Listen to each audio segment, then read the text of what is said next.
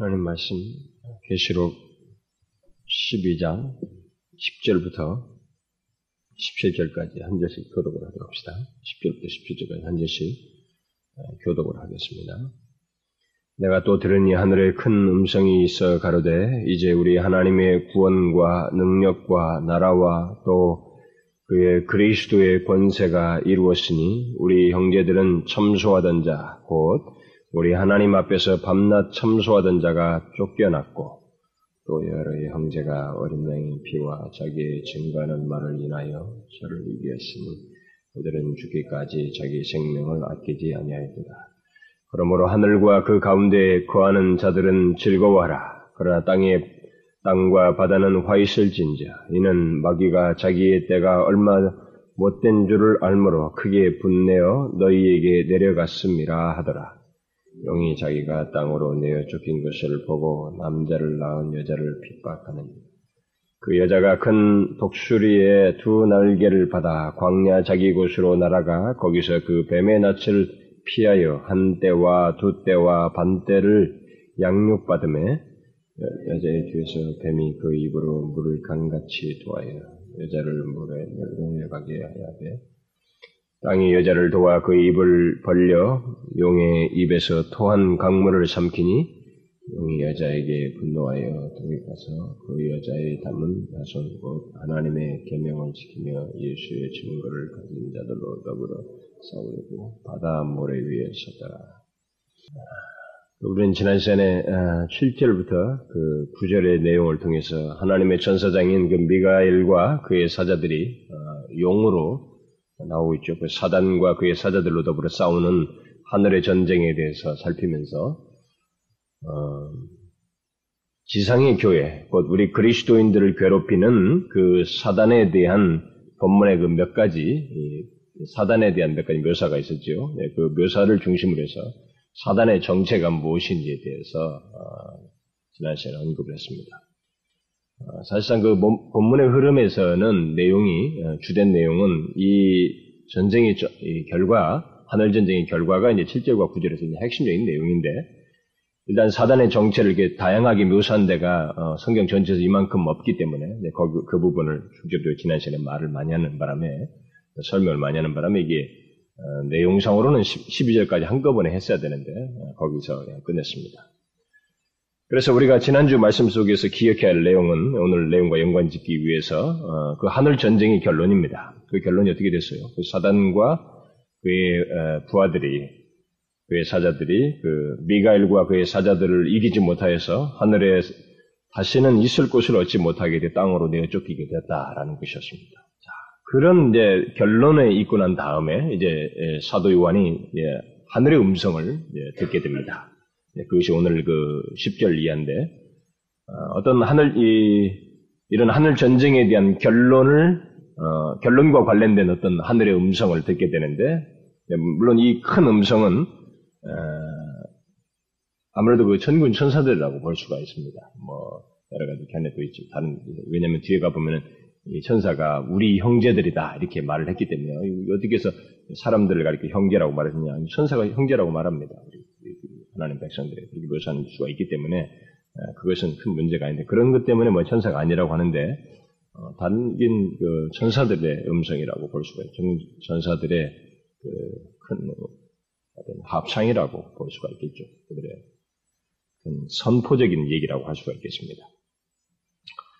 아, 그런데 이제 그들이 어, 그, 어, 이 하늘 전쟁의 결과와 관련해서 몇 가지 사실을 이렇게 선포를 합니다. 그것이 이제 10절부터 12절 내용인데, 어, 특별히 세 가지 사실인데, 이 선포는 어, 사단이 하늘로부터 내어 쫓긴 것이 우리들에게 어떤 의미가 있는지, 이 땅에 있는, 이 땅에서 예수를 믿는, 이 땅에서 예수를 믿는 우리 그리스도인들에게 어떤 의미가 있는지를 시사해 주고 있습니다. 그래서 그 선포하는 이제 그 세 가지 중에 첫 번째 선포하는 내용은, 사단의 내어 쫓김은 전능하신 하나님의 주권적인 능력과 권세로 말미암은 것이라고 하는 것을 선포하고 있습니다. 우리가 이 계시록을 살피면서 계속 발견하고 있지만은 모든 내용이 교회의 존폐 문제와 교회가 보호되고 유지되는 것과 그 다음에 거기과 관련해서 그 사단의 실 사단의 어떤 역사의 제한과 그 다음에 이 세상의 구원의 역사의 진행과 최후와 이 모든 전말이 다 무엇을 초점으로 해서 설명이 다 되고 있냐면은 하나님의 주권이에요. 하나님의 주권과 그의 능력, 그의 권세, 바로 그것으로 말미암은 것입니다. 그래서 결국은 요한계시록에서 기저에서 드러나지 않고 있지만 가장 큰 맥을 흐르고 있는 핵심적인 내용이 하나님의 주권이에요. 그래서 제가 여러 차례 얘기를 합니다만 여기서도 지금 이 하늘의 큰 음성이 바로 그것을 얘기하고 있습니다.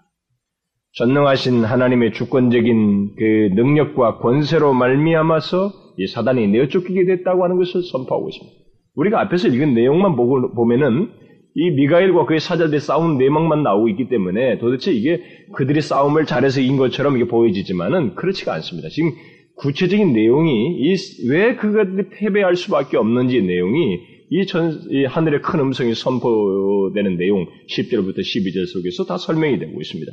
그래서 첫 번째로 지금 선포하고 있는 내용이 뭐냐면 그것은 결국 전능하신 하나님의 주권적인 능력과 권세로 말미암은 것이다 이렇게 말을 하고 있습니다. 그래서 이제 우리 하나님의 구원과 능력과 나라와 또 그의 그리스도의 권세가 이루었으니 우리 형제들을 참수하던 자, 곧 우리 하나님 앞에서 밤낮 참수하던 자가 쫓겨났고, 여기 언급된 구원, 능력, 나라, 권세, 이 모든 용어들이 하나님의 구원이고 능력이고 나라이고 권세인데, 이 앞에 다 헬라 원문에는 관세가 다 붙어 있어요. 그러니까 강조를 하고 있는 것입니다. 이 모든 것이 하나님께 속한 것이고 하나님 자신으로 말미암은 독자적인 것이라고 하는 것을 강조해 주고 있어요.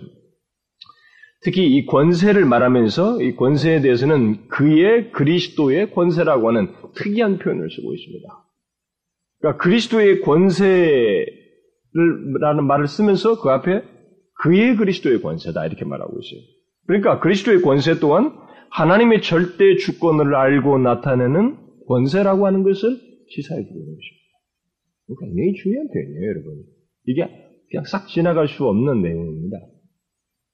성경 전체에 흐르고 있는 신학을 딱 반영하는 용어예요. 이런 표현이. 결국 사단이 내어 쫓기는 것은 하나님의 절대 주권과 능력으로 말미암은 것이고 바로 그것으로 인해서 그의 구원과 그의 나라가 이루어진다고 하는 사실을 예, 천사 하늘의 음, 큰 음성이 선포를 하고 있습니다.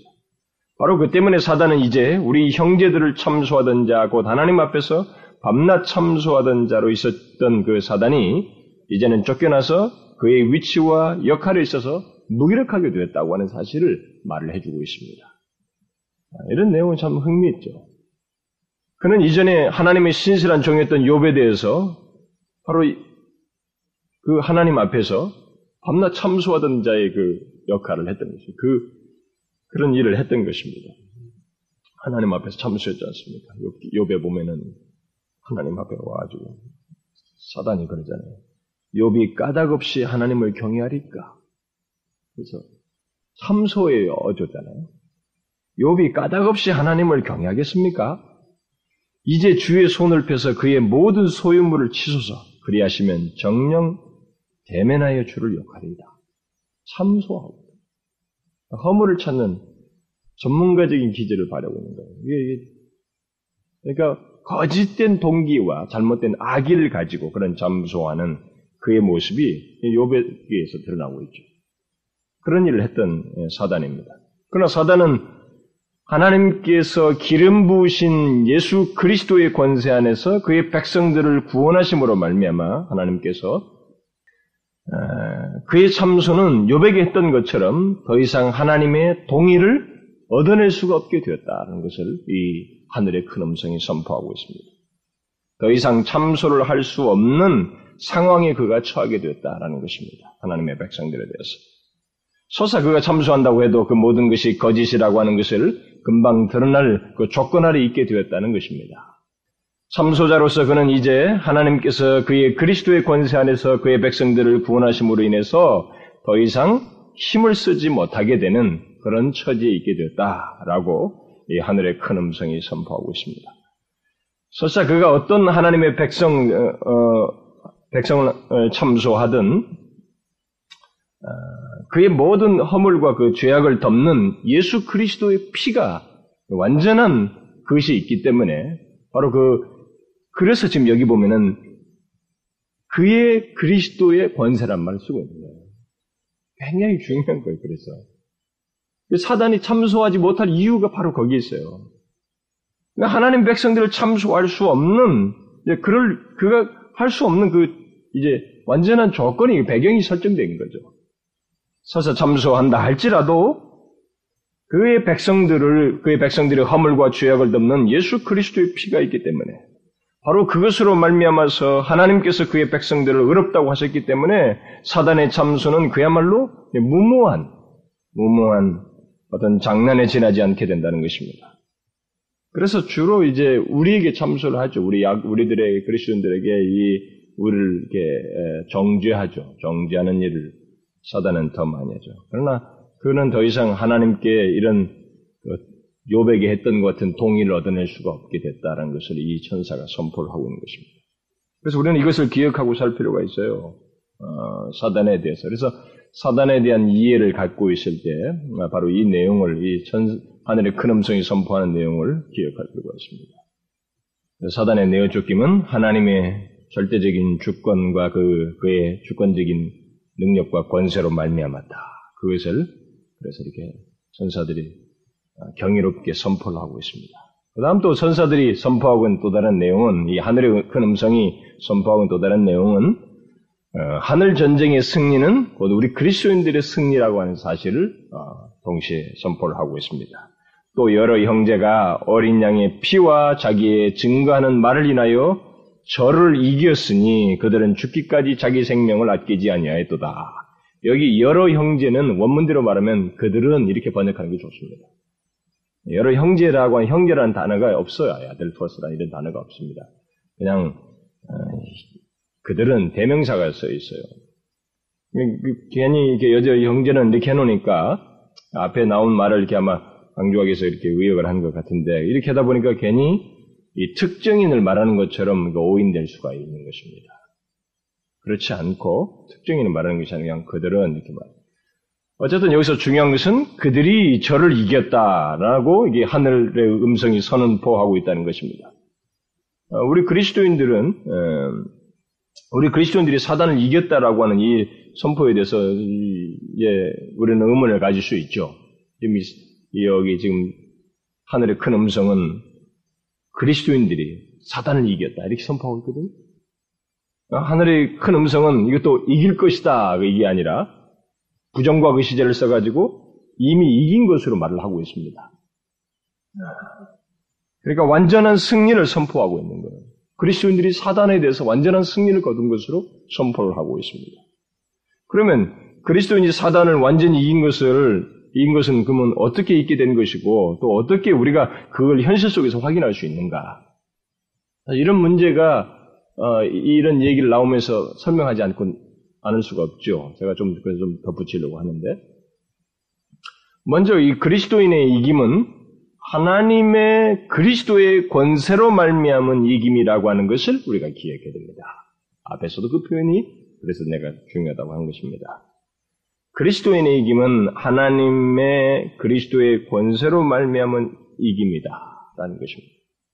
그러니까 하늘 전쟁의 승리는 그냥 하나님의 권세에 의해서 된 것이 아니고 하나님의 그리스도의 권세에 의해서 된 것이다고 한 것을 우리가 유념해야 된다는 것입니다. 이 말은 하늘 전쟁의 승리는 미가엘과 그의 사자들이 가진 어떤 특별한 능력에서 인 것이라기보다는 하나님의 주권적인 능력과 권세가 예수 그리스도 안에서 다시 말해서 예수 그리스도께서 우리의 죄를 지시고 십자가에서 죽으신 것 안에서 나타났고 또한 이긴 것이다 라는 것입니다. 아시겠어요? 그 얘기라는 것입니다. 그래서 우리의 이김은 바로 예수 그리스도의 죽으심 안에서 이김이에요. 그것을 그의 그리스도의 권세다라는 표현으로 말해주고 물론 그 다음 구절에도 어린 양의 피와 이렇게 말을 한 데서 내포하고 있습니다. 그런데 예수 그리스도의 죽으심으로 말미암아 이룬 그 승리는 바로 그를 믿는 자들의 믿는 자들의 그 죄를 해결하기 위한 것이었고 또 그들에게 동시에 승리를 주기 위한 그 승리이기 때문에 결국 그리스도인의 승리인 것이죠. 그래서 하늘 전쟁의 승리는 그리스도인의 승리라고 이렇게 말을 하는 것입니다. 그래서 하늘 음성이 그들이 저를 이겼다. 바로 사단을 이겼다. 아, 이미 이긴 것으로 이렇게 선포를 하고 있습니다. 여러분과 저에게는 이제 가장 큰 문제는 뭐냐면 이런 사실을 내가 피부적으로 느낄 수가 없습니다. 내가 그것을 잘 인정이 안 됩니다라는 거예요. 많은 사람들이 성경에 어, 예수님도 그런 말씀을 하셨고 어, 또 성경에 사단이 이긴 것으로 말하지만 그것을 예수 님는 사람들이 사단이 이겼다는 것이 나한테 피부대로 내가 살면서 느끼는 문제는 도대체 어떻게 그걸 적용하고 이해를 해야 될지 모르겠습니다. 라고 하는 것이 보편적인 사람들 가지고 있는 의문입니다. 제가 그런 유사한 말을 이미 어, 이김에 관련해서 언급을 하면서도 언급, 아, 앞에서 한 적이 있는데 다시 이 관련해서 조금 더 덧붙이면은 어, 여기서 말하는 이김은 그, 그 이김을 우리가 현실에서 확인하는 이 문제는 이제 오늘 본문 11절에서 사실 설명을 해주고 있습니다. 좀 부가적으로 그 언급한 내용 속에서 설명해 주겠는데 어린 양의 피와 자기의 증거하는 말을 인하여 저를 이기었다. 이렇게 이긴 예수 그리스도 안에서 이긴 사단을 이긴 것이 결국 그것이 그리스도인의 승리인데 저 우리가 이겼다고 했잖아요. 그런데 그것이 현실적으로 느끼는 문제에 대해서는 설명을 하기를 어린 양의 피와 자기의 증가하는 말을 인하여서라고 하는 내용을 담고 있어요. 그래서 뒤에 또 붙이기를 그들은 죽기까지 자기 생명을 아끼지 아니하였도다 이렇게 말을 하고 있습니다.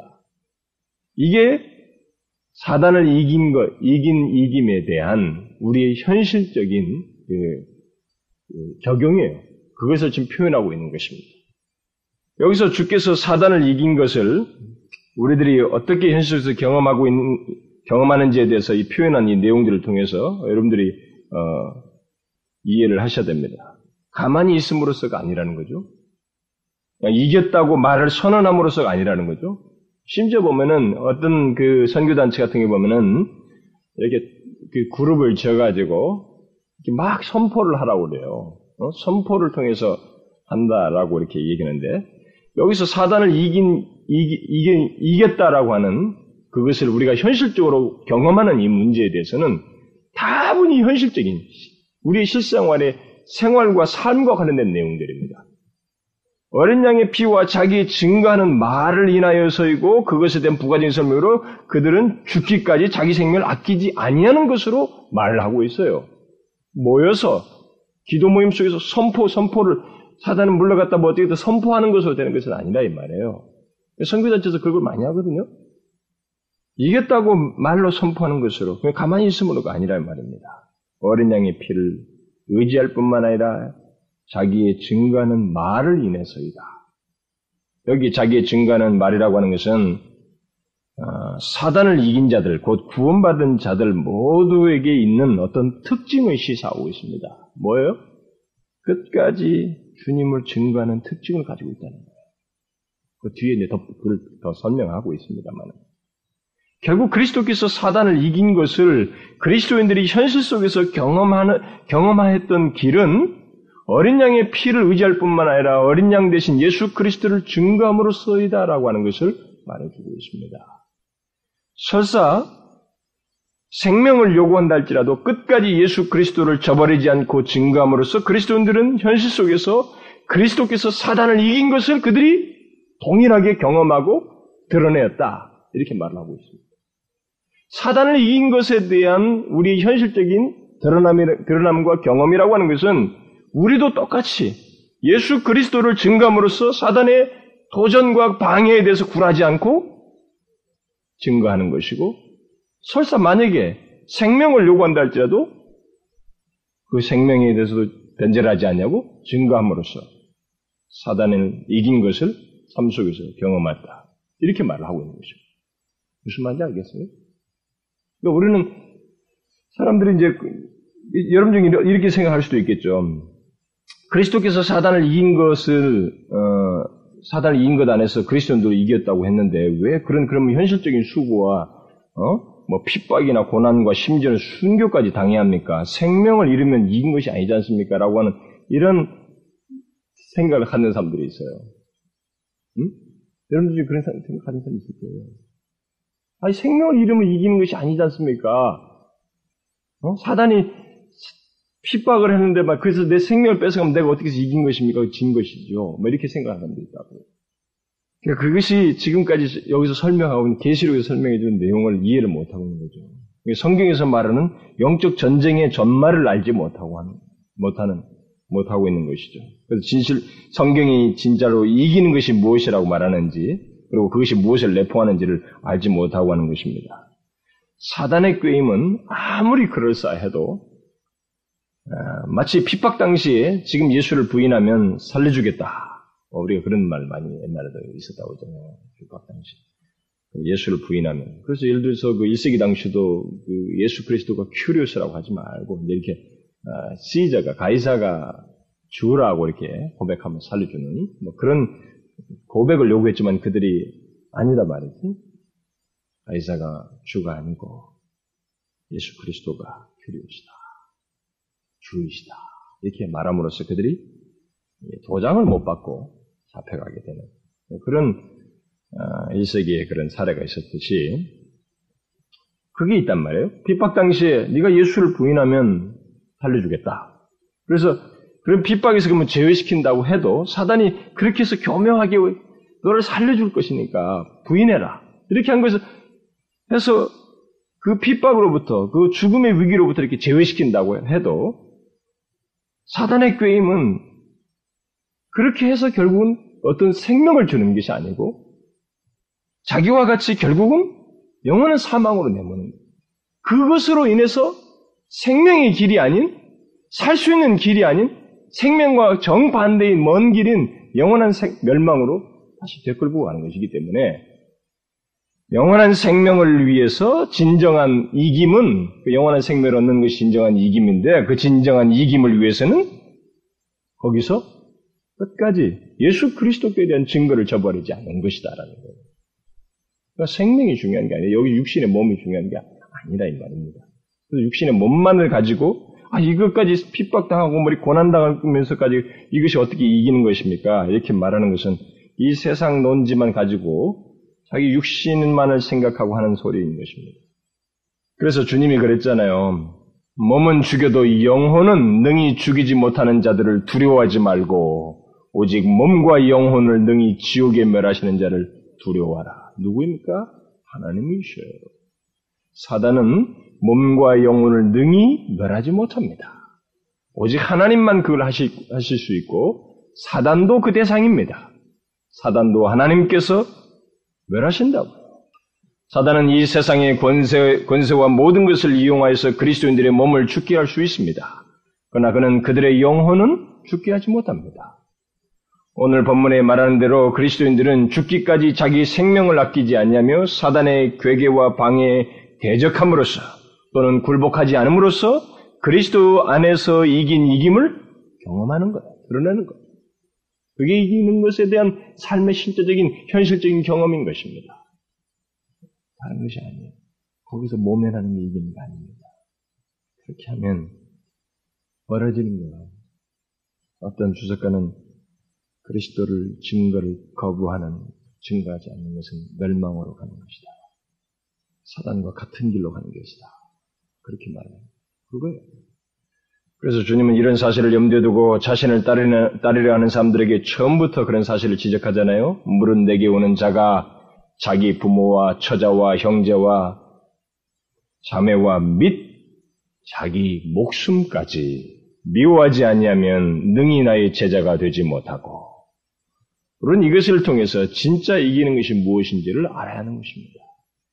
사단의 말을 따라서 예수 그리스도를 부인함으로써 자기 몸을 보존하는 것이 이기는 것인지 아니면 죽기까지 자기 생명을 아끼지 않으면서 사단의 방해 속에서도 그에 의한 핍박 속에서도 예수 그리스도를 증가하는 것이 이기는 것인지를 잘 기억해야 된다 이 말이에요.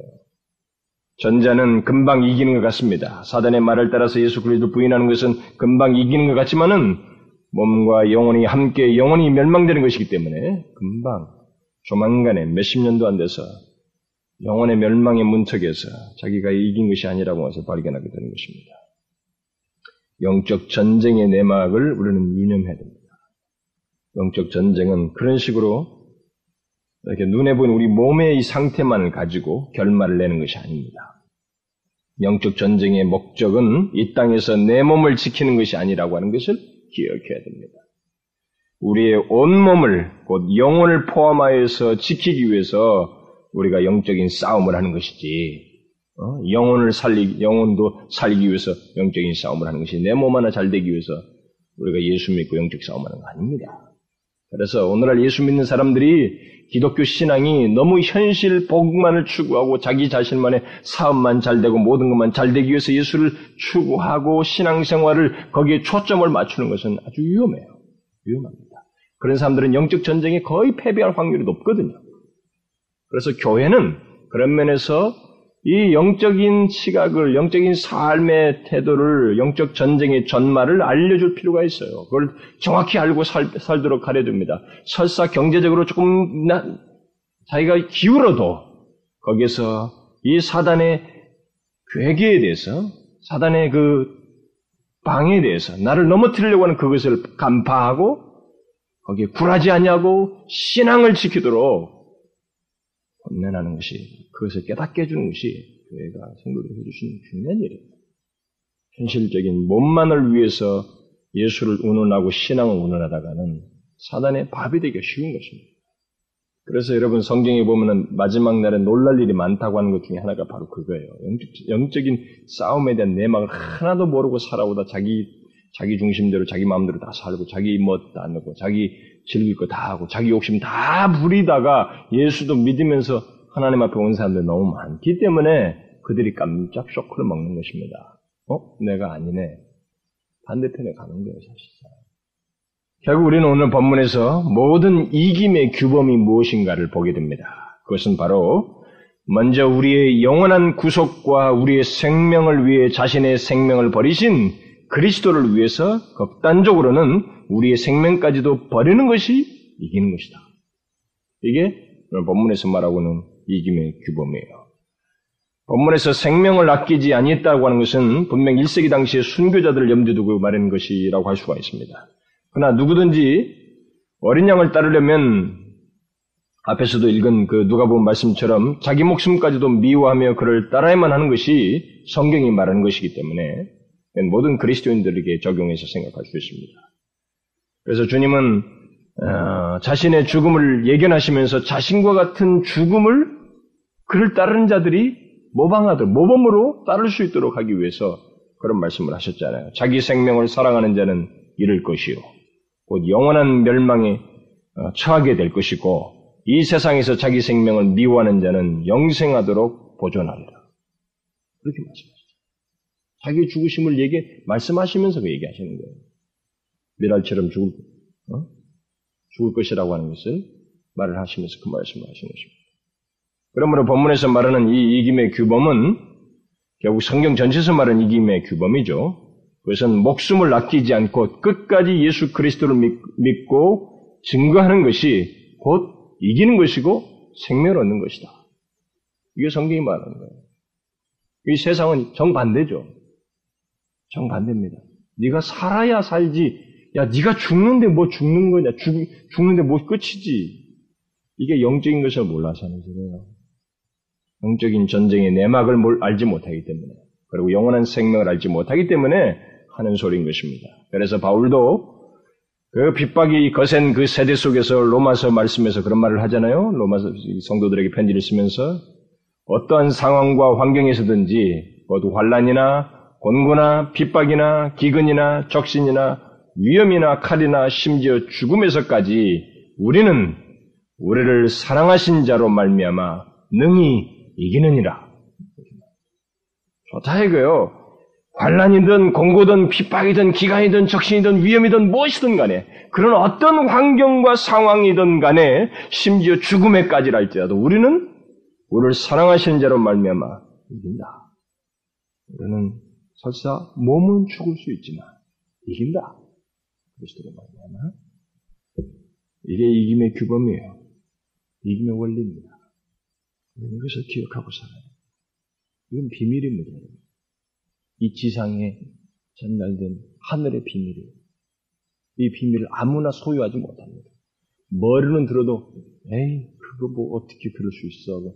딱 넘기는 사람들이 굉장히 많습니다. 태반일 수도 있어요. 교회 안, 교당 안에 사람들. 이 비밀을 무시하고 던지는 사람이 교회 예배당 안에도 상당히 많이 들어가고 있습니다. 이건요, 천상의 비밀입니다. 이건 정령 이기는 자들만 소유할 수 있는 원리예요. 삶의 원리입니다. 무슨 말인지 알겠습니까? 영광스러운 천국의 비밀입니다.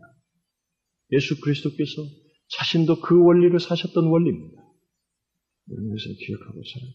그다음 마지막으로 이 그 하늘의 음성이 선포하고 있는 내용은 하늘 전쟁의 승리, 곧 하나님과 그의 백성들의 승리는 마귀의 종말을 예고하고 있다는 것입니다. 이 전상의 승리가 결국 마귀의 종말을 딱 예고한 것입니다. 12절에 그러므로 하늘과 그 가운데 거하는 자들은 즐거워하라. 그러나 땅과 바다는 화 있을진저 이는 마귀가 자기의 때가 얼마 못된 줄을 알므로 크게 분내어 너희에게로 내려갔습니다. 이 하늘 음성은 사람들을 나누는데 둘로 나누고 있죠. 즐거워할 하늘과 그 가운데 거하는 자들 그리고 화 있을 땅과 바다 예, 땅과 바다니까 땅과 바다에 거하는 자들 그건 생략한 건데 땅과 바다에 거하는 자들로 이렇게 둘로 나누고 있습니다. 그런데 여기서 흥미있는 사실은 분명 화가 있을 땅과 바다에 거하는 자는 뒤에 이제 13장에 이제 1절과 뭐 13절 뭐 나옵니다만은 13장에 나오는 사단에게 속한 자들입니다. 어, 땅에서 어, 바다에서 이 짐승이 나오지 사단에게 속한 자들이에요. 네, 그렇게 했을 때 그러면 하나님께 속한 자들에 대해서는 지금 한 구분밖에 없습니다. 하늘과 그 가운데 거하는 자들이다. 라고 하는 이 한 구분만 얘기하고 있습니다. 아, 그렇다면 이 땅에서 지금 1세기 당시 이 편지를 받고 있는 1세기 당시에 지금 예수를 믿고 있는 사람이 있단 말이에요. 그 뒤로 우리 이 땅에서 이 땅을 지나는 그리스도인들이 있단 말이에요. 저와 여러분처럼. 우리 그리, 우리 이 땅을 지나는 우리들에 대해서는 다른 구분을 하고 있지 않습니다. 뭐 그들을 땅에 거하는 땅에 지금 현재 있는 그리스도인, 뭐 하늘에 있는 어, 하나님께 속한 자들이여 즐거워라 이렇게 구분하지 않고 하나로 딱 묶고 있어요. 그게 여기서 흥미있는 사실입니다. 그러니까 하나님께 속한 자들 모두 다시 말해서 예수 그리스도 안에서 이긴 자들은 모두 하늘과 그 가운데에 거하는 자들로 말하고 있다는 사실. 설사 우리가 이 땅에 있다 할지라도 이 땅에서 지금 예수를 믿고 있지만 비록 우리가 잠시 지금 아직 육신이 이 땅에 있지만은 이 선포는 하늘과 그 가운데 거하는 자들로 우리를 말하고 있다는 것입니다. 무슨 말인지 알겠어요? 이긴 자니까 아까 앞에서 완전히 승리한 자잖아요. 승리한 자의 상태로 말을 하고 있는 것입니다. 그래서 하늘과 그 가운데 거하는 자들아 이렇게 자들을 즐거워하라 이렇게 말하고 있는 것입니다. 우리는요 이 성경의 시제를 못 쫓아갑니다. 잘 못 쫓아가. 성경의 시제를 따라하기가 좀 왜냐면 우리가 워낙 바보거든요. 우리들이 이 워낙 시공간에서 지약을 바뀌는 사람들이기 때문에 뭐 공간에서 경험을 해야만이 설득을 하고 그러는 사람들이기 때문에 이걸 못 쫓아가요. 근데 이 선포하는 내용은 그 하나님의 시각에서 하나님의 시제 속에서 이긴 자예요. 그래서 하늘에 거하는 자인 것입니다. 1세기 성도들에게 얼마나 큰 도전이 됐겠어요? 위로가 됐겠습니다. 여러분과 저기도 마찬가지죠. 이 땅에서 예수 그리스도 안에서 이기는 이긴 자들, 그리스도를 믿는 우리들을 향해서 하늘과 그 가운데 거하는 자들이라고 말하고 있습니다. 그만큼 하나님의 이김이 완전하고 그 이김으로 인해서 있게 되는 결과 또한 확실하다고 하는 사실을 말해주고 있는 것입니다. 설사 마귀가 이 땅에 있는 그리스도인들을 향해서 발악을 함으로써 순교의 자리로 내모는 일이 있다 할지라도 그리스도인의 위치는 이미 이긴 자의 그러한 무리 가운데 있다고 하는 것을 선포하고 있습니다. 그런데 비록 이 땅에 있지만 그래서, 그래서 비록 이 땅에 있지만 하늘과 그 가운데 거하는 자들로 있는 하나님의 백성들을 향해서 어, 이 하늘의 큰 음성은 즐거워하라 이렇게 말하고 있습니다. 마귀의 발악을 마귀의 발악은 어, 뭐 우리에게 패배로 말미암아 일시로 있는 것이니까 뭐 그것으로 인해서 흔들릴 것은 아니다. 이긴 자들에게 있어서.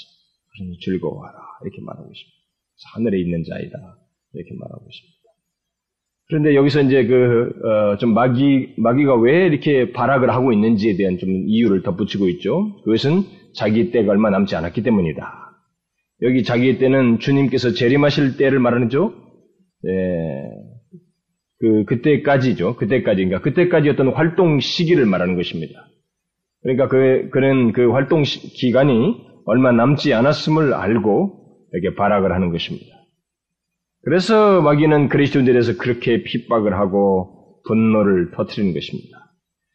그런데 우리는 여기 계속되는 말씀을 통해서 말씀 속에서 그 어, 하늘로부터 땅으로 내어 쫓긴 사단이 예수 그리스도께서 다시 오시기까지 어, 계속적으로 교회에 대해서 갖는 적대감과 분노에 대한 또 다른 설명을 그 뒤에 내용에서 보게 됩니다. 본래 사단이 하늘에서 전쟁을 벌인 것은 하나님의 아들을 죽일 목적이었습니다. 그러나 그 일이 실패하게 되자 이제 그 화살을 여인, 다시 말하면 교회에게로 돌려서 자신의 적개심과 분노를 나타낸다고 하는 것을 그 13절부터 17절에서 말을 해주고 있습니다. 그래서 그 먼저 13절 보게 되면 우리는 교회를 핍박하는 일이 단순히 인간의 일이 아니고 사단의 선동에 의한 것이라고 하는 것을 분명하게 보게 됩니다. 여러분, 이 세상에 있는 교회 있잖아요. 그리스도의 이름으로 모인 교회에 어떤 핍박이 가해지는 것은 인간들이 등장하지만, 권세가 등장하지만, 그건 다 선동이에요. 그 배후에 분명히 사단이라고 하는 것을 본문이 말하고 있습니다. 다 사단으로 말미암은 것입니다. 용이 자기가 땅으로 내쫓긴 것을 보고 그 여자를 핍박하게 됩니다. 남자를 낳은 여자를 핍박한다 이렇게 말을 하고 있습니다. 우리는 여기서 왜 사단이 여자 곧 교회 교회를 핍박하게 되는지를 정확하게 보게 되는 것입니다. 그것은 오직 그가 하늘 전쟁에서 패했기 때문에 그 자기가 무슨 권세가 있거나 능력이 충출해서거나 더 승승장구해서가 아니라 오직 패했기 때문에 이것을 우리가 아는 것이 중요합니다. 패했기 때문에 그런데 그의 활동 범위가 이제 지상이기 때문에 승리한 그 그리스도와 연결된 자들, 곧 그리스도인들이죠. 이 땅에 있는 그리스도인들에게 자신의 분노를 다 쏟고 있는 것입니다. 그러나 그 여자는 그 오늘 보게 되면 큰 독수리의 두 날개를 받아서 광야 자기 곳으로 날아가서 거기서 그 뱀, 여기서는 이제 사단은 뱀으로 또 다시 용에서도 뱀으로, 뱀으로 묘사가 됐죠. 그 뱀의 낯을 피하여 한 때와 두 때와 반 때를 양육받게 된다라고 말하고 있습니다. 이 말은 무슨 말입니까? 여기서는 하나님께서 과거에 이스라엘 백성들을 애굽에서 그 출애굽시켜서 인도하시고 보호하셨던 것을 상기시켜주는 뭐 그런 것처럼 교회를 하나님께서 직접 인도하시고 보호하신다고 하는 것을 말해주고 있습니다. 아, 독수리 여기 두 날개는 그 바로 그런 출애굽 때 이스라엘 백성들이 이렇게 하셨던 그 내용을 상기시켜 주죠. 실제로 그 출애굽기를 보게 되면 내가 애굽 사람에게 어떻게 행하였던 것 행하였음과 내가 어떻게 독수리 날개로 너희를 업어 내게 내게로 인도하였음을 너희가 보았느니라 이렇게 말하거든요. 바로 그것을 상기시켜 준 겁니다. 출애굽이 애굽에 있는 이스라엘 백성들 하나님께서 뭐 독수리 날개 업어서 업어서 이동시킨 것처럼 바로 교회를 그렇게 보호하시고 인도 인도하신다고 하는 것을 여기서 어, 묘사해주고 있는 것입니다. 그런데 여기서 한때, 두때와 반때라고 하는 것은 3년 반인데, 3년 반은 앞에서도 말한 것처럼 42달이죠? 또, 또 1260일이죠? 똑같은 말이 계속 나왔어요.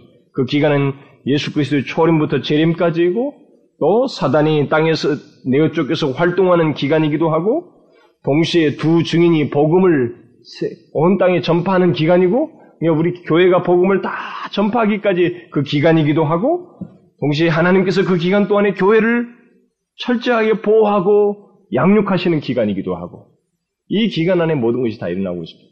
중요한 건 뭡니까? 여기서 3년 반, 42달, 1260일 동안에 그리스도의 초림부터 재림까지를 말하면서 사단이 활동 범위고 복음을 증가하는 기간이기도 하고 교회가 보호받는 기간이고 이 모든 내용이 다 그 기간 안에 있어요. 이게 뭐예요? 하나님의 절대적인 주권 아래 있는 거예요. 딱 데들란이 있는 것입니다. 사단의 활동도 제한이 있고요. 그래서 교회의 보호도 하나님의 주권 아래서 있게 되고 모든 것이 그래서 복음 전파하는 것의 최종적인 성취도 하나님의 절대적인 주권 아래 있고 그것을 계속 여기서 시사하는 거예요. 세대 반, 42달, 1260일 이런 표현을 달리면서 그것과 관련된 사건들을 다 다른 사건들을 다 망라하면서 사실상 그 사건 자체를 우리에게 설명하기보다 그것도 중요하지만 그 모든 것이 하나님의 주권 아래서. 특별히 교회를 하나님께서 그렇게 철저하게 보호하신다는 것입니다. 양육하신다. 먹이신다. 그 기간 동안에. 그런데 그 기간 동안에 뱀의 공격은 그 사단의 교회에 대한 공격은 그 15절과 16절에서 말하는 것처럼 막 쓸어버릴 것처럼 싹 쓸어버릴 것처럼 완전히 쓸어버릴 것처럼 행하고 있습니다. 하나님의 보호는 보호가 있는데도 불구하고 그것을 알지 못하고 그것에 대해서 전혀 신경 쓰지 않는 이 사단의 오직 분노와 이 발악은 교회에 대해서 완전히 쓸어버릴 그런 심사로 대항하고 있습니다. 그것이 15절, 16절에 말해주죠. 여자의 뒤에서 뱀이 그 입으로 물을 강같이 토하여서 여자를 물에서 떠내려가게 하려 하되 땅이 여자를 도와 그 입을 벌려 용의 입에서 토한 강물을 삼키니 여기 물이라고 하는 것은 마귀는 어, 마귀가 그 교회를 쓸어버리기 위해서 행한 모든 것을 말할 수 있죠. 모든 핍박, 모든 핍박을 말한다고 할 수 있죠. 그러나 그 핍박이라는 홍수가 어, 교회를 뒤덮어서 막 휩쓸고 이렇게 내려가고 싹 쓸어버릴 것처럼 흐르지만 근데 어떻게 돼요? 하나님이 예상치 못한 방법으로 교회는 보호되었습니다. 이것이 바로 이, 이, 편지가 어떤 것을 특별히 시사하고 있냐면 1세기 당시 이 편지가 결국 AD 90년대 써야 됐다고 봤을 때 이 서신이 그러면 1세기에 그 우리가 알다시피 예루살렘에 대핍박이 있었잖아요. 대핍박이. 무슨 뭐 야구보 같은 사람 막 잘라 목자를 죽이고 그 다 잡으려 죽이려고 했잖아요. 이런 사건들을 놓고 볼 때 그때 그때를 특별히 연상케 하고 있습니다. 이 내용이 완전히 교회를 막 떠내려가는 큰 홍수로 떠내려가는 이렇게 예, 여자를 떠내려가는 것처럼 교회를 싹 쓸어버릴처럼 잔멸하려고 할세라고 이제 성경에도 사도행전에도 보면요 교회를 잔멸하려고 했다고 그때 당시에 그런 분위기예요. 그렇지만 하나님께서 예기치 못한 방법으로 구원하셨다. 여러분 알다시피 그 그때 당시에 그 모든 것을 지도자 역할을 했던 베드로도 다음 날이면 딱 죽이 죽이려고 계획을 다 했지 않습니까? 그런데 어떻게 했습니까? 하나님이 나가라 말이지. 천사를 보내서 다 나가야 되네. 살려주죠? 사람들이 막 다 헛것봤다 그럴 때 녹하는데도 베드로가 살아온 거예요. 하나님이 예기치 못하시게 보호하시는 거예요. 베드로의 보호는 결국 교회의 보호입니다. 교회의 보호예요. 그때 당시에. 하나님이 그렇게 보호하십니다. 여기서 뭐 땅은 뭐 별 의미가 없어요. 뭐 땅이 뭐, 뭐 특별한 어떤 그 상, 상징적으로 막 설명하려고 하는 사람들인데 그건 의미가 없습니다. 여기서는 교회를 적대하는 것은 사단의 이 땅에 있는 모든 것은 교회를 적대하는 사단의 도구들입니다. 뭐 하나님의 보호예요. 하나님의 예기치 않는 예상치 않는 하나님의 특별하신 보호로 말미암아 교회가 이렇게 보존됐다고 하는 사실을 시사하고 있는 것입니다. 그렇게 사단은 교회를 향해서 분노를 쏟고 핍박을 어, 하, 이렇게 했지만은 특별히 1세기 당시에 초기에 교회가 딱 세워질 때부터 완전히 잔멸해버리려고 쓸어버리려고 막 이 여자를 물로 토해서 쓸어버리듯이 그렇게 했지만은 자기 뜻이 성사되지 못했죠. 그렇게 하지 못했습니다. 그렇다고 해서 그가 그러면 그것을 끝내느냐? 그의 분노와 발악은 거기서 멈추지 않죠. 멈추지 않았습니다. 아, 그것을 그 17절을 해서 보여주는데 용이 여자에게 분노하여 어, 돌아가서 분노하여 돌아가서 그 여자의 남은 자손 곧 하나님의 계명을 지키며 예수의 증거를 가진 자를 가진 자로 더불어 싸우려고 바다 모래 위에 섰더라. 또 싸우려고 섰더라. 멈추지 않습니다. 사단은 멈추지 않아요. 이 한정된 기간, 자기가 이제 얼마 남지 않은 기간이라고 해서 자기가 알고 있기 때문에 그 기간 안에서 우리에게서는 시간 개념이 뭐 이게 몇십 년 살고 누구에게 하지만 영물인 사단에게서는 그렇지 않습니다. 그에게서는 이 시간 개념이라고 하는 것이 전 우리하고는 전혀 다르죠. 진짜 얼마 남지 않은 것을 아는 그에게 있어서는 또다시 뒤에서 여자를 것에 대해서 돌아가서 그 여자의 남은 자손을 향해서 이제 싸우려고 서는 그 끊, 끊이지 않는 그것을 지금 말을 해주고 있습니다. 그래서 여기서 이제 이 여자의 남은 자손이 누구이냐라고 하는 이 문제 해석상의 문제들이 거론되고 있는데 어떤 사람은 그냥 어, 교회 앞에서 말한 그 교회를 그냥 달리 표현한 것이다 아, 그렇게 말하지만은 어, 여자에게 분노하여 돌아가서 또 그 여자의 남은 자손이라고 말한 거 볼 때 조금은 구분을 하고 있다고 맞아요. 그래서 어, 이 여기서 여자의 남은 자손이라고 하는 것은 어, 조금은 그 어, 뭐 어떤 사람들은 그 오해도 할 수도 있겠지만은 이게 어, 1세기 당시에 그 처음에 그 시기를 놓고 보면 사정기를 놓고 보면 초대교회가 딱 세워졌을 때 그 베드로랑 막 싹 쓸어버리려고 했을 때 교회를 막 핍박을 해서 쓸어버리려고 했을 때 쓰러질 것처럼 했단 말이에요. 그러나 하나님의 보호로 살아났다고요. 그러자 그 다음에 그 안에서 사도 바울이 나서 사도 바울이 어디로 갑니까? 이방인에게로 가죠. 그래서 이 여자의 남은 자손이라고 하는 것은 바로 이방인 가운데서 예수를 믿을 사람이다. 라고 하는 것이 또 하나의 해석인데 저는 그게 더 설득력이라고 봐죠. 그러니까 어, 사단이 먼저 여자를 쓸어버리려고 했는데 하나님의 도우심으로 그것이 실패하자 그 다음에 그 여자의 남은 자와 싸우려고 한다고 하는 이 별도의 표현을 놓고 볼 때 이것은 먼저 1세기 초대교회에 대한 그 핍박으로 실패하다가 바울 같은 사람에 의해서 예수를 믿게 되는 이방인들을 믿게 된 그 이방인들에게로 사단이 계속 핍박을 하는 것을 시사한다는 것입니다. 그러니까 복음이 예루살렘에서 땅끝까지 퍼질 때 사단의 분노도 이에 병행해서 이것에 병행해서 여자의 남은 자, 곧 이방인 가운데서 예수를 믿게 된 사람들에게로 확장되어서 나타난다는 것입니다. 무슨 말인지 알겠어요?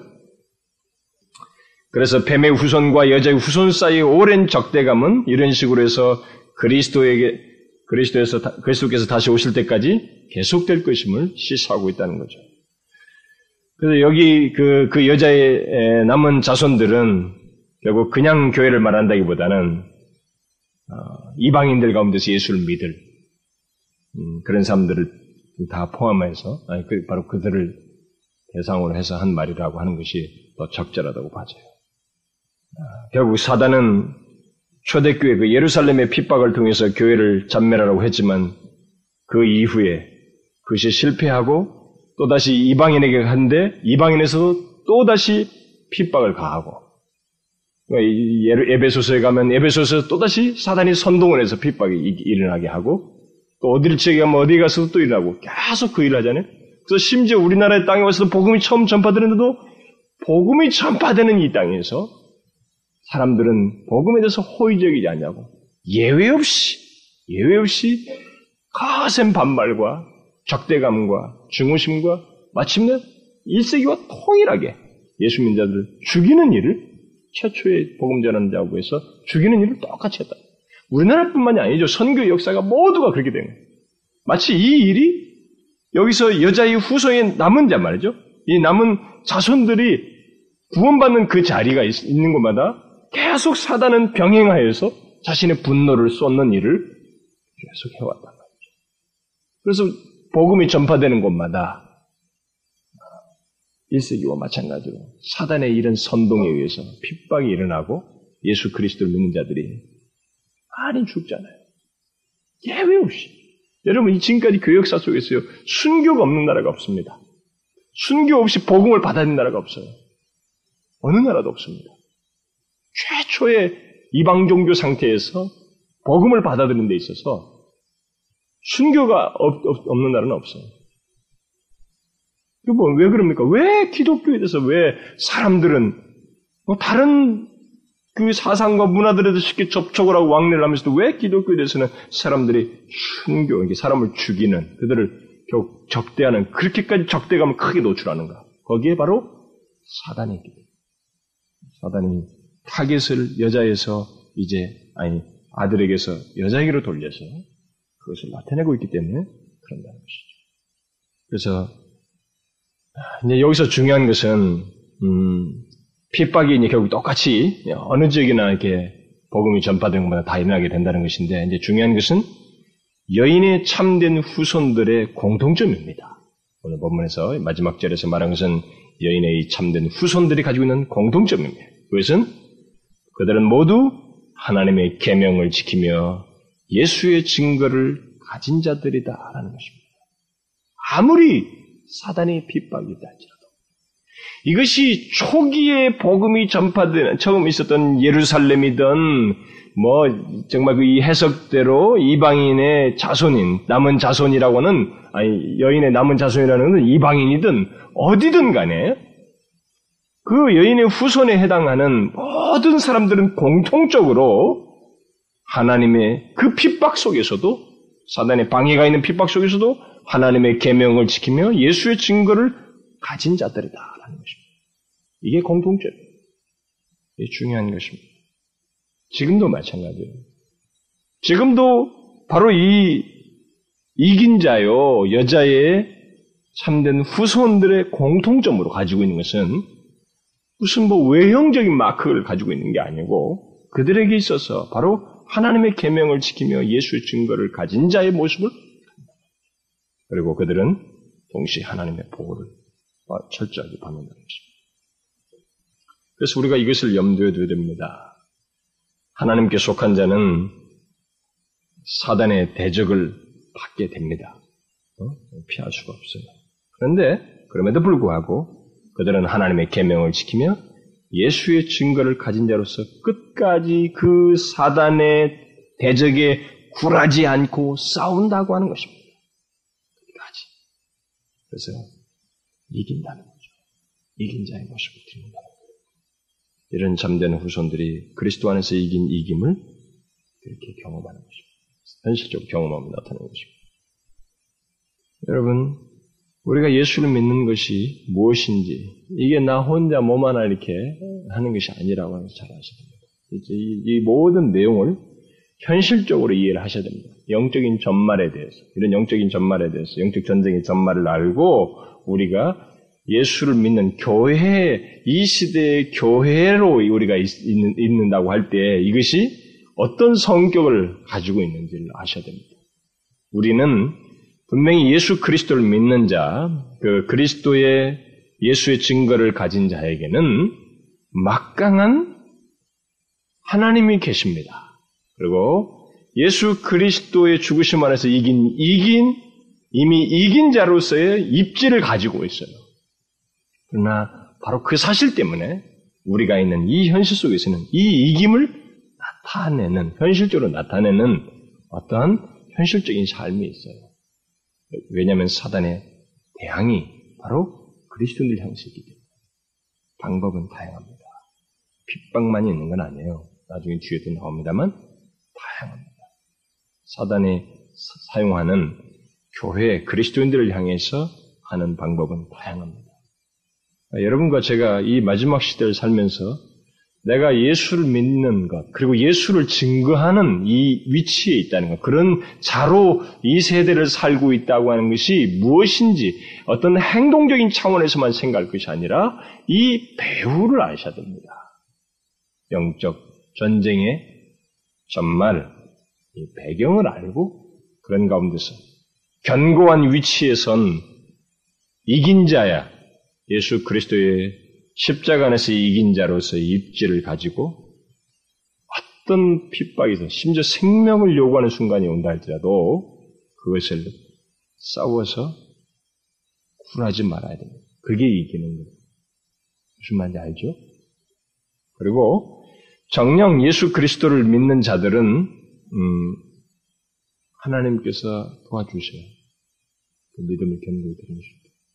그런데 갈수록요, 나중에 제가 계시록 다 끝낼 때쯤이면은 좀 결론이 더 첨가적으로 나타나겠습니다만은 갈수록 다시 예수 믿기 어려워요. 상대적으로. 예수 믿기가, 예수를 진실하게 믿고 예수의 증거를 가진 자로서 하나님의 계명을 지키고 예수의 증거를 가진 자로서의 사단의 어떤 모든 공격에 대항하면서 굴하지 아니하고 살아가는 것이 상대적으로 어려워요. 이 시대가 그리스도께서 다가오시고 오실 때가 다가오시고 그럴 것입니다. 그런데 저는 이제 그것이 사단과 우리 사이의 관계를 속에서 어려운 것이기도 하겠지만 그게 사실 사단과 우리 사이의 관계 때문에 어렵다기보다는 사단은 일세기나 우리 때나 다 똑같아요. 뭐 이제 후반에 갈수록 더 발악을 한다 뭐 이런 논지를 얼마든지 갈 수도 있겠지만 그것보다는 우리를 어렵게 하는 것은 우리들 자신입니다. 오늘 예수 믿는 사람들은 교회에 이게 풍토 있잖아요. 우리들 자신들이 예수 믿는 풍토에 대해서 성경과 조금 동떨어진 우리의 문화에 걸맞고 우리끼리 조성한 방식으로 예수를 믿도록 조성하는 그런 사상과 논지와 경험들이 난무하는 그렇게 해서 예수의 증거를 가진 자로서 굴하지 않냐고 예수를 믿는 것이 오히려 이상하게 여겨질 수 있고 그렇게 안 믿어도 되는 것처럼 우리들 사이에 유포되어지고 전달되어야 되는 일이 저는 예수님 오시기 전에 더 두드러질 거라고 하죠. 그것 때문에 어려울 거라고 하죠. 여러분 동의 안 됩니까? 우리나라에서 그걸 보고 있거든요. 예수 믿기가 더 많아졌는데, 숫자가 더 많아졌는데, 핍박이 있을 때보다 더 예수 믿기가 어려워요. 우리는 거짓들도 더 많고요. 그 이상한 그 서로 사이 만든 통념들도 많고, 그렇게 뭐, 그렇게 열심히 안 해도 돼. 이, 이렇게, 이런 식으로 안 해도 돼. 굳이 하나님 믿는 것에서 예수 증거를 가진 자의 그 분명한 칼날을 드러내는 것이 오히려 이상하게 여겨지고, 그럼 우리들끼리의 판단과 사상과 이 정서들, 분위기들이 결국은 예수를 믿기 어렵게, 더 어렵게 만드는 요소를 갈수록 작용한다. 그래서 여러분, 제가 종종 얘기하지만, 저는 막 밖에 집회 가서도 그런 얘기 종종 합니다. 우리가요, 흔들, 이 주변에서 내 자신의 상태도 영적인 갈등 생기고 흔들 때도 그렇고, 우리 주변 모든 상황에서도. 여러분들이 흔들릴 때, 정말 건실하고 진실한 사람들, 그런 사람들로부터 같이 기도하면서 도움을 얻는 것은 괜찮습니다. 그런데, 네, 자기의 마음에 편한 거 있잖아요. 원하는 쪽의 답을 듣기 위해서 여러 사람의 말을 듣는 것은 굉장히 위험해요. 내가 하나님을 진실로 잘 믿고 싶어서 정말 갈망하는 가운데서 도움을 신실한 사람의 도움을 찾는 가운데서 그들의 조언을 듣고 같이 기도를 하는 것은 좋아요.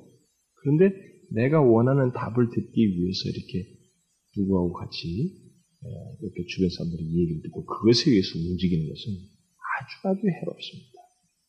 그때의 통로는 백발백중 사단이 가능성이 많아요. 그런 식으로 신앙생활을 겁니다. 그럴 때는 정 없겠거든요.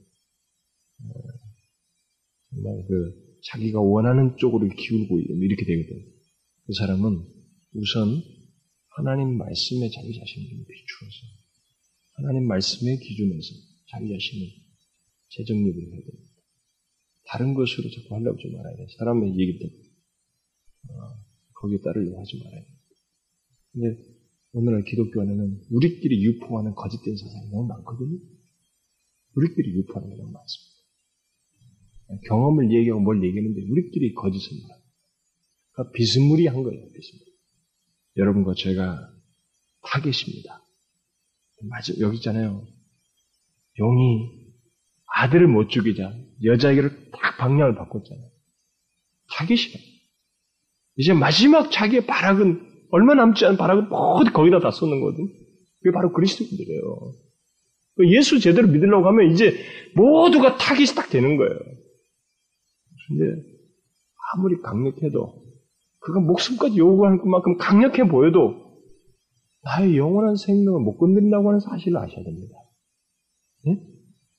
이미 영원한 생명을 얻은 자로서 이긴 자로서 위치를 가지고 있다고 하는 것을 아셔야 됩니다. 그것을 허락하시고 모든 것을 이루신 그리고 도우시는 배후에 하나님이 계시다고 하는 것을 잊지 말아야 됩니다. 아시겠어요? 그걸 기억하고 우리는 굴하지 말아야 돼요. 믿음을 변절하지 말아야 되죠. 계명을 지키며 예수의 증거를 가진 자로서 선물 이 시대 속에서 살아야 되는 것입니다. 기도합시다.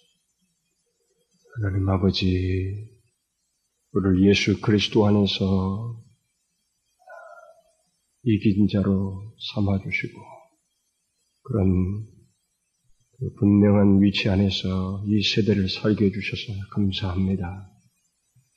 하나님, 사단의 방해가 거칠고 아무리 드세어도 우리가 우리를 이길 수 없음을 알고 우리가 어린 양의 피를 의지하며 끝까지 우리가 싸우며 대항할 수 있도록 하나님 그 어떤 것에도 요동하지 아니하고 우리에게 있는 예수 그리스도의 증거를 가진 자로서의 싸움을 그 이기는 싸움을 싸는 저희들이 되게 하여 주옵소서. 하나님 아버지여 이 세대를 사는 동안에 사단의 방해가 다양하고 하나님 유혹도 다양하고 죄를 끼고 우리에게 접근하는 것도 다양하게 나타나겠지만 그런 것에 요동하지 아니하고 예수 그리스도에 대한 증거를 하며 끝까지 믿음을 지키는 하나님 저희들이 되게 하여 주옵소서. 목숨을 버리더라도 예수 그리스도를 부인하지 아니하며 예수 그리스도를 증거하는 저희들이 되게 하여 주옵소서. 그것이 바로 이기는 것인 것을 기억하고 변절 없이 나아가는 저희들 되게 하여 주옵소서. 예수 그리스도의 이름으로 기도하옵나이다. 아멘.